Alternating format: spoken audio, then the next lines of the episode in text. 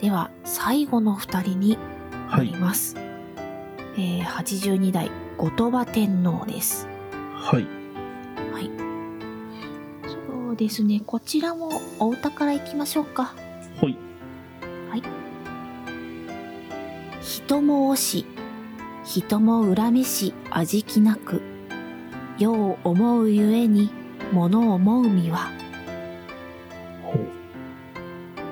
人間が愛おしくも、また恨めしくも思われる。つまらない世の中だと思うために悩んでしまうこの私には、なか直なか訳ではそんな感じですね。はい。難しいこと言ってますね。そうですね。世の中のことを思い患って悩んでいる私には、まあ人間というものが愛おしくもまた恨めしくもあるんだ。という感じですかね。うん。と私が見てるこのサイトの、まあまあ、おん言ってることは全然変わらないんですけど、語順の違いとかでちょっと面白かったですが、ああ、そうえっでとすね。、人間が愛おしくも、また人間が恨めしくも思われる、丸。つまらない世の中だと思うために悩んでしまうこの私には。まあまあ、はい語順通りっていうことだと思うんですけど、はい。後半が面白いですよね。つまらない世の中だと思うために悩んでしまうこの私。まあ、思うゆえに、あなあ、のではい思うゆえに。あ思あ、うかならるほど。うん、なるほどね。ああ、なるほど。それだとちょっとニュアンス変わるな。そうですね。思うためにだとちょっと、んってなっちゃいます、なります。ね。はいで。も、思うつまらない世の中だと思っているから悩んでしまう。うーん、はいまあまあ、わからなうんえっと、誤報としてはわからなくはないですけど、それでもちょっと変わった感覚の人だなっていう気はしますね。そうですね。うんつまらない世の中だって思うのは仕方ないと思うんですけど、はい。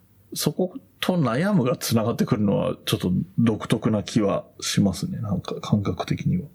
そうですねう。んまあ、この言葉院の時代もあったかもしれあまあ、せん。なるほど。はい。中世屈指の歌人とも言われますが、うん、武士と戦った天皇でもあります。はい。はい。えー時代としては、先代が安徳天皇です。はい。はい。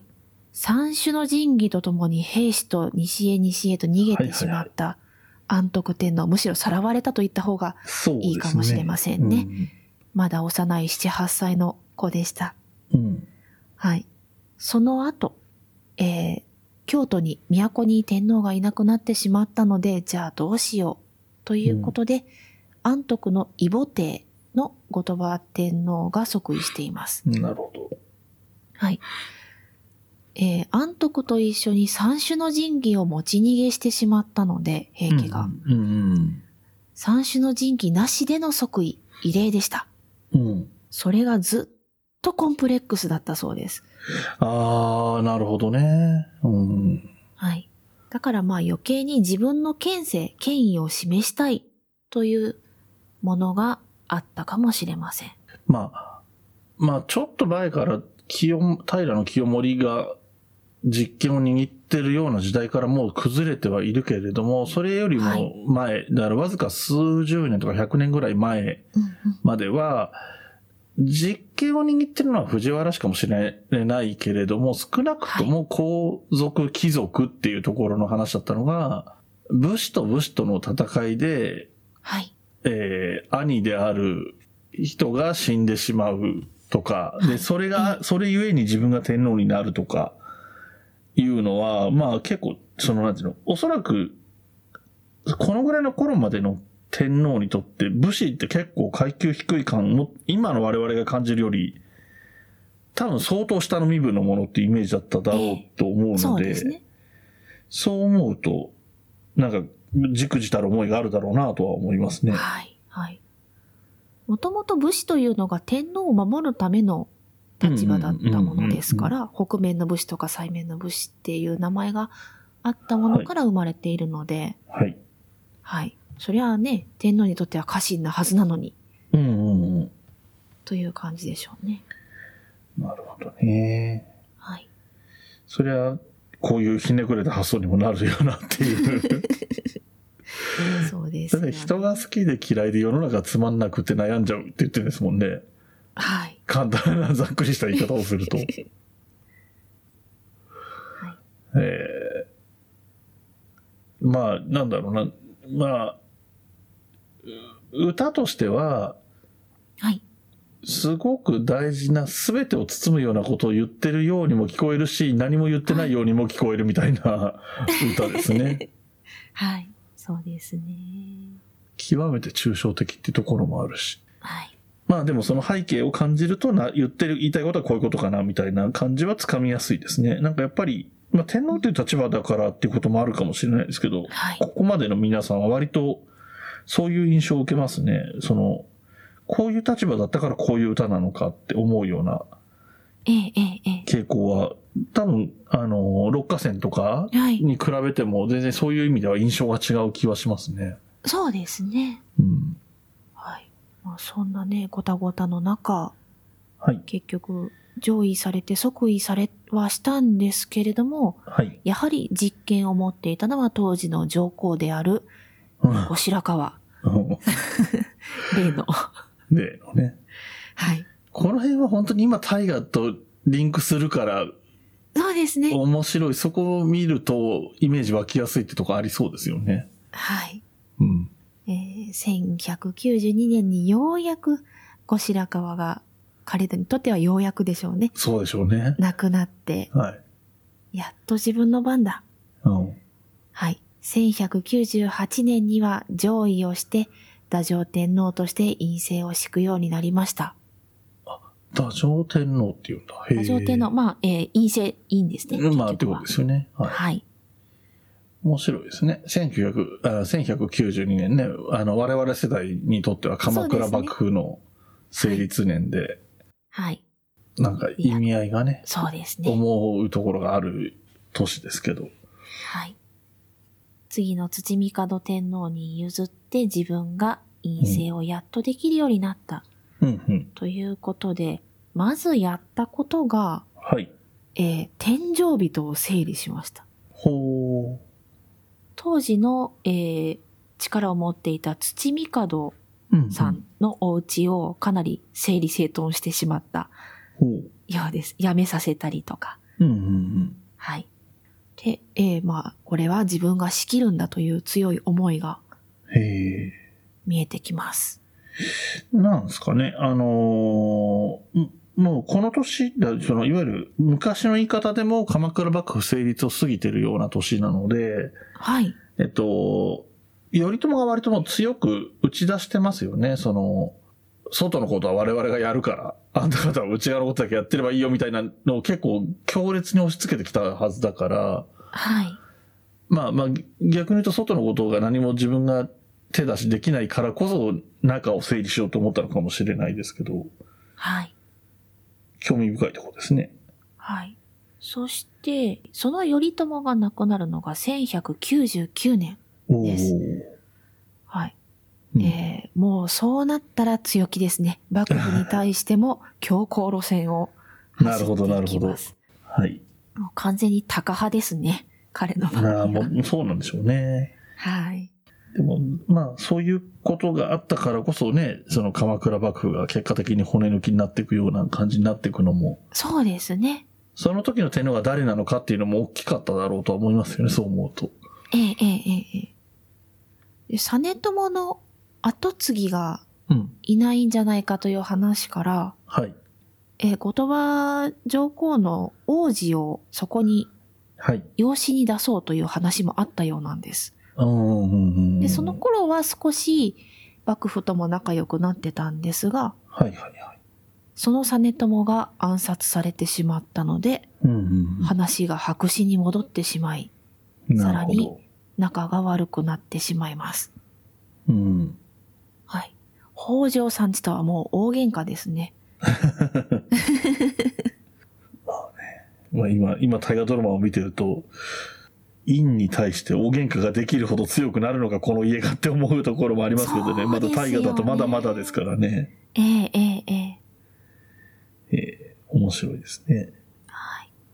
そして、ついに1221年、うん。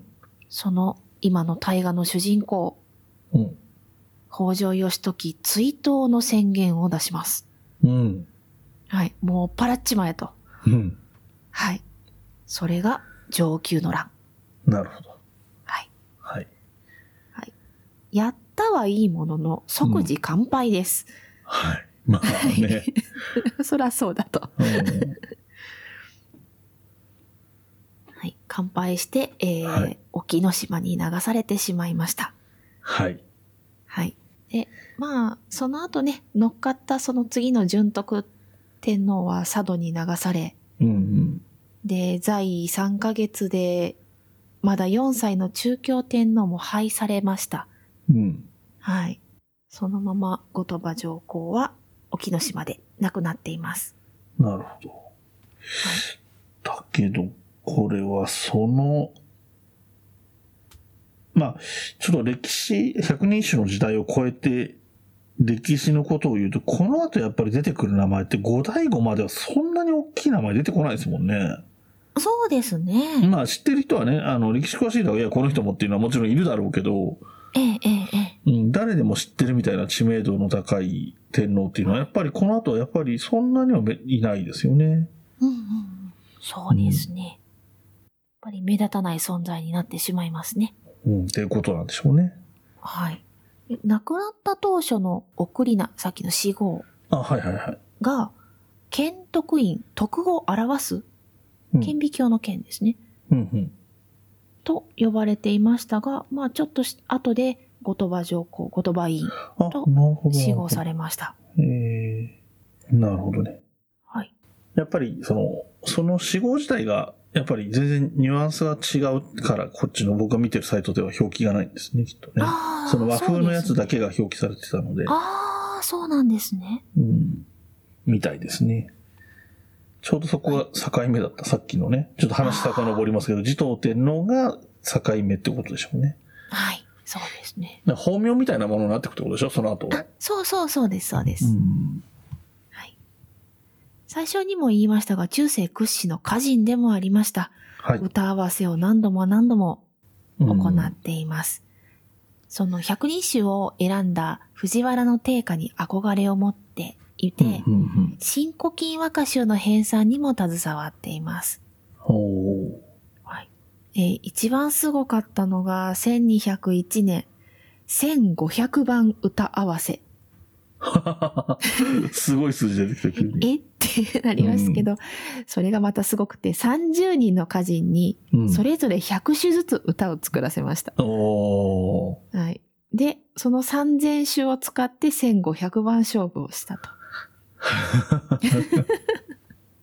すごいな。はい。まあ、ただ、ね、紅白歌合戦みたいなことはしなくて、うん。それを10人の選者に振り分け、うん。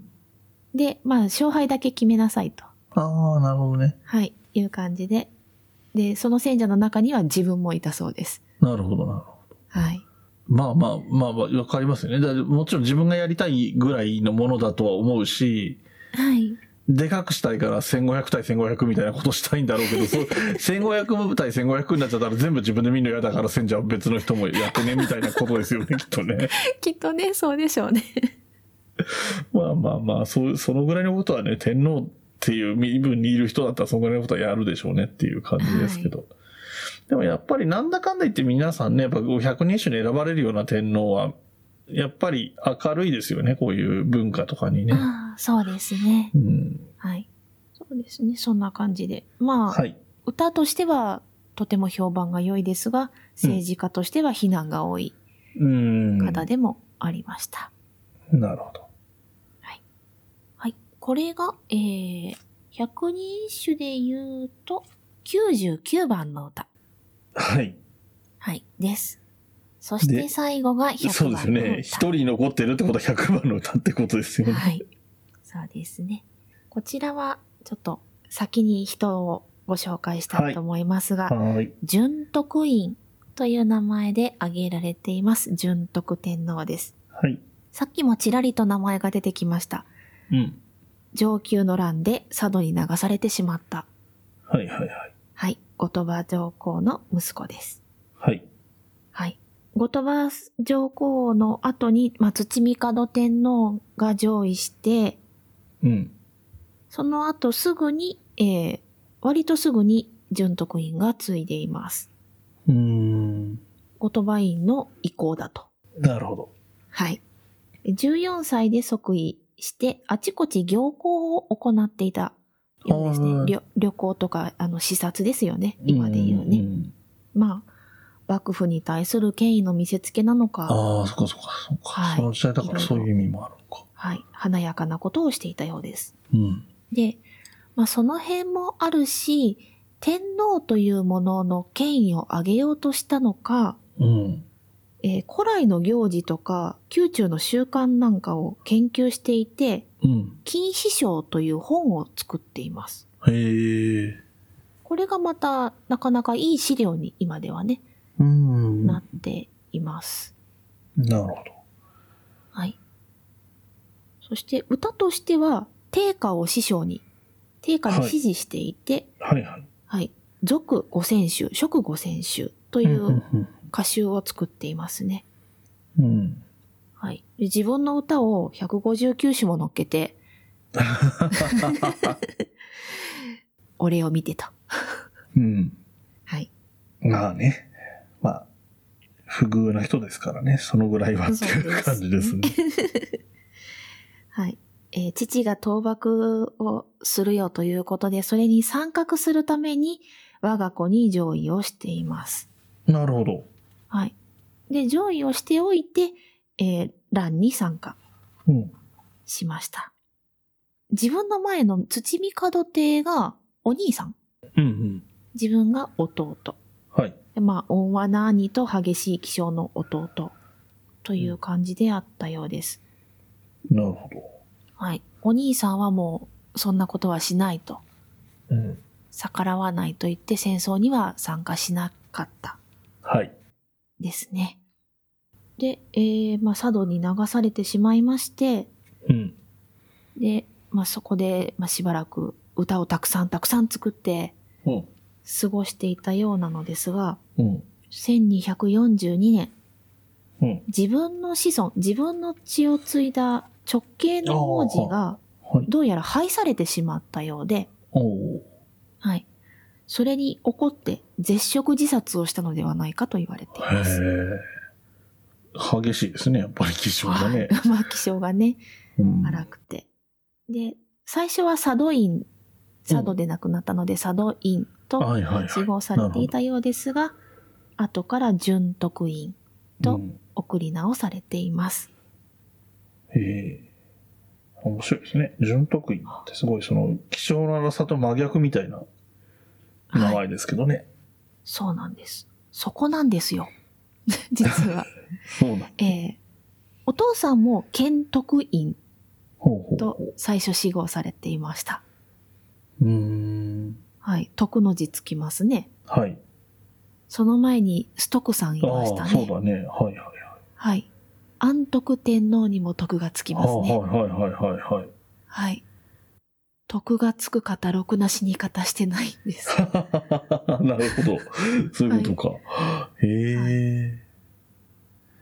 あ、逆か。そういう方、亡くなり方をしてるからこそ、後からこういう字が当てられてる、送られてるケースっていうパターンもあるのか。どうやらそのようだという説があります。なるほどね。はい。まあまあ、それは気持ちとしては分からなくはないですね。そうですね。まあ、うん不遇の死を遂げてしまったので、うん。この人は徳のあるいい人だったんだよってうん称える。そうですね。あのはい。落ち着いてもらうってことですね。魂をそうで安す定ね。させるみたいなは意い味でもね。はい。なるほど。まあ、そんな人たちが百人一首には選ばれているのだなというのも、ここにも定価の思いがちょっと、ああ、なるほど。はいはいはい。はい、見えてそきうかます。うんうん。こんだけ歌を作っているのに、定価が選んだ進捗戦和歌集には一首も選ばれてないんですよ、純徳院。へえ。はい。でも百人一首には最後に選んでもらっているんです。それもね、本当に最後にですもんね。まあ時代の順だからっていうのももちろんあるけど、はい。ていうかもう自分の弟子がちょっとかわいそうだったのかなというなるほど。気もしてきますね。はい、じゃあ最後の歌です。はい。桃式や古きの牙の忍ぶにも、なおあまりある昔なりけり。うん。全然わかんない宮中の古びたの木からぶら下がっている忍ぶ草を見ていても、な。うん。忍んでも忍び尽くせないほど思い慕われてくるのは古き良き時代のことだよ。はあ。桃式よ。うんうん。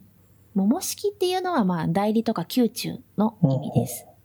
はい、その古びた軒場、屋根の端っこからうん。忍ぶ草、えー、軒、軒忍という草があるようですね。ああシダの一種。ほうほうほうほ荒れ果てた家なんかによく見られていて、う。うん家が荒廃していく様を表すのに使われています。なるほど。だから、皇室の権威が衰退していってるよあと。なるほどな。そこを表してるのか。はい。なお、あまりある。なおはやはり。という副詞で、あまりある。忍んでもあまりあるほど。うん。つまり、忍んでも忍びきれないぐらい。うん。昔なのだな。昔なりけり。ああ。そうね。ですね。まあ、当時の天皇が一番華やかなりし頃、例えば醍醐天皇であるとか、うん。村上天皇であるとかっていう演技天略の時代うんを表しているようです。ああ、なるほどね。はい。という天皇と歴史と和歌についてお話をしてみました。はい。はい。ありがとうございました。でもそうかはい。なるほどね。その第五村上あたりっていうのは、そのちょうど隙間のところに来るんだ。そうですね。うん。逆に、えっ、と、百人一首には選ばれない。まあまあ、まあ歌を読んでないことはないんだろうけど、ええ。そんなにえー歌人としては知られてないのかないえいえ、歌人としてものすごく知られてるんです。あ、そうなんですね。はい。だけなのど、に選陛ばれ下たが選ばなかった。なるほど。で、こんな不遇な人たちが選ばれているっていうのも、ちょっと何かしらなるほのど意図を感じるそう感でじすでねす。ね。はい。へえ。さあ、ということで、ガチャのお時間でしょうか。あ、そうですね。ガチャをはい回してみましょう。えっ、と、この後、えっ、と、5週目に、この後もうい、今月はね、えっ、と、はい日曜日5回あるので、5週目に正確な話はしていると思うので、はい。このガチャの目がどういう感覚、何が出るかによっては、えってなるかもしれま せんが、とりあえず、そうですね。はい。まあ回してみましょうか。はい。えっ、と、ごめんなさい。今回は映像なしでいきますが、はーい。おちょっと待ってください。ちょっとガチャの上にあったものが落ちてきました。ああ、大丈夫ですかはい、大丈夫です。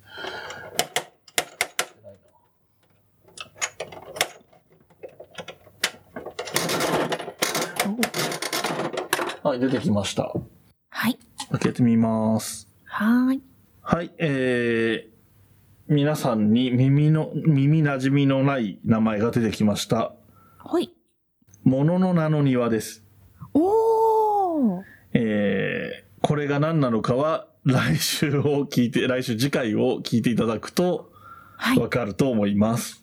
はーい。えー私が一応担当しますね。はい。はい。マジで一発目に出てくるとは思いませんでしたけども。 いや、一番楽しそうなのが出てきましたね。はい。ね、えーまあ一応これ、タイトル考えてるぐらいだから、一応ちょっとは準備をしてるので、なんとかなるかなとは思ってます。はーい。わかりました。詳しくは来週ということで。ですね。ははいい。夏も真っ盛り。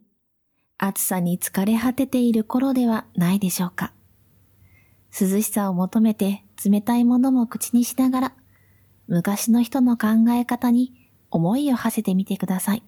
少し元気が出るかもしれませんよ。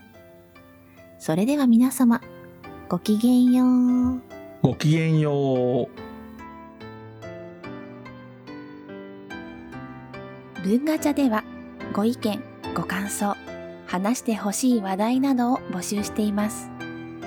メールアドレスは文ガチャ06アットマーク gmail.com b u n g a c h a 0 6アットマーク g m a i l c o m です。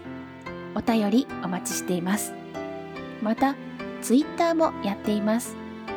ツイッターのアカウントは、文ガチャ、アットマーク、b, u, n, g, a, c, h, a, 06。